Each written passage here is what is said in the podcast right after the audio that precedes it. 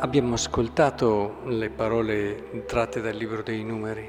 Il popolo che nel momento in cui il viaggio si rende faticoso, difficile, quando umanamente si fa fatica anche a cogliere una, uno sbocco positivo, una riuscita, un risultato, ecco che si lamenta con Mosè e dice perché ci avete fatto salire dall'Egitto per farci morire in questo deserto?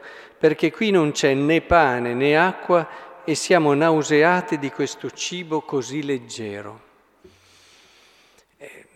Si dimentica nel tempo quello che è l'idealità, quello che è il senso di libertà che aveva guidato questo popolo a uscire, si dimenticano anche le fatiche eh, della schiavitù e ci si ripiega in se stessi. In questo vorrei che davvero ci vedessimo tutti noi. E allora cosa fa il Signore qua che è interessante? Manda i serpenti, cioè manda una prova terribile, una prova che ammazza le persone. Eh? E le prove, le croci, e oggi ricordiamo proprio l'esaltazione della Santa Croce. Non sono casuali, non sono semplicemente eh, così, senza senso. A te o a me eh, ti è andata bene, non mi è andata bene. È importante che cerchiamo di capire questa dinamica che è presente in questo brano che abbiamo appena ascoltato. Loro si rendono conto del loro errore, ma Dio poi mette questo serpente, no? lo fa preparare, questo serpente sopra un'asta e chiunque sarà stato morso e lo guarderà resterà in vita. Cioè Dio vuole riportare l'uomo a quella dimensione essenziale che è un atto di fiducia. In fondo tante crisi nascono dal calo della fiducia.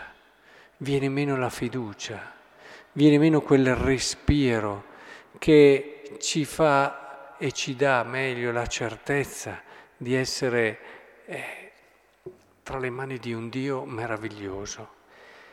E attraverso quelle croci, perché noi ci abituiamo, stiamo bene, andiamo avanti e ci dimentichiamo di questo. Arriva la prova, arriva la croce ed è proprio la croce che ci obbliga a recuperare una dimensione di fiducia in Dio, a recuperare il senso che tutto quello che siamo e che abbiamo lo possiamo solo in Lui. E allora questo riporta la giusta dimensione, il giusto atteggiamento del credente. Del resto anche il Vangelo che abbiamo appena ascoltato Dio infatti ha tanto amato il mondo da dare il figlio unigenito perché chiunque crede in lui non vada perduto ma abbia la vita eterna. Ma ci può essere un Dio più misericordioso di questo? Eh, lo ripeto sempre perché per me non c'è amore più grande di chi dà la, permette la morte di un figlio. Milioni di morti sue sono meno della morte di un figlio. Come fai a dubitare di un Dio così? Come fai a dubitare di un Dio così? Dio infatti non ha mandato il figlio nel mondo per condannare il mondo, ma perché il mondo sia salvato per mezzo di lui. In Cristo Dio ha vinto il mondo. E Cristo è la volontà di bene, di salvezza di Dio Padre verso l'umanità.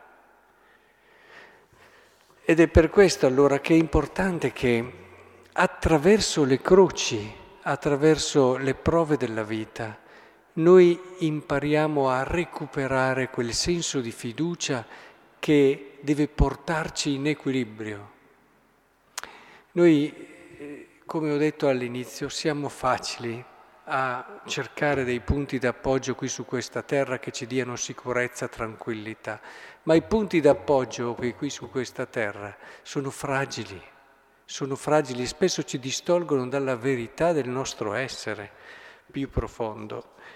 Noi siamo, mi piace sempre usare l'immagine della trottola, una trottola che gira e non può appoggiarsi se non ruotando continuamente attraverso quella fiducia in Dio e nella sua misericordia che è il vero sostegno. Quando viene a meno la fiducia la trottola cade.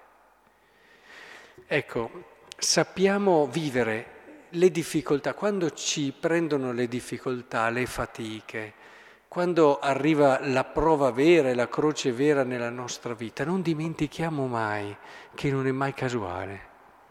Sappiamo cogliere quell'invito a ritrovare la dimensione della fiducia che può davvero tirare fuori la parte più bella di noi, quella fiducia in Lui che è il vero ossigeno dell'anima. Don Bosco diceva spesso, senza la fiducia non avrei fatto nulla di quello che ho fatto. Provate che, ma io quanta fiducia davvero ho in Dio. Eh, perché è facile dirlo quando tutto va bene. Eh? Quanto davvero credo che Dio mi voglia bene, mi ami, sia misericordioso. Quanto davvero la mia vita non è appoggiata su null'altro se non, come nella trottola, nella fiducia in Lui. Che il Signore ci aiuti e non temete. Tutto quello che vi succederà nel vostro futuro non sarà che per aiutarvi a rendervi conto della realtà meravigliosa che Dio vi ama e siete sempre nel suo cuore.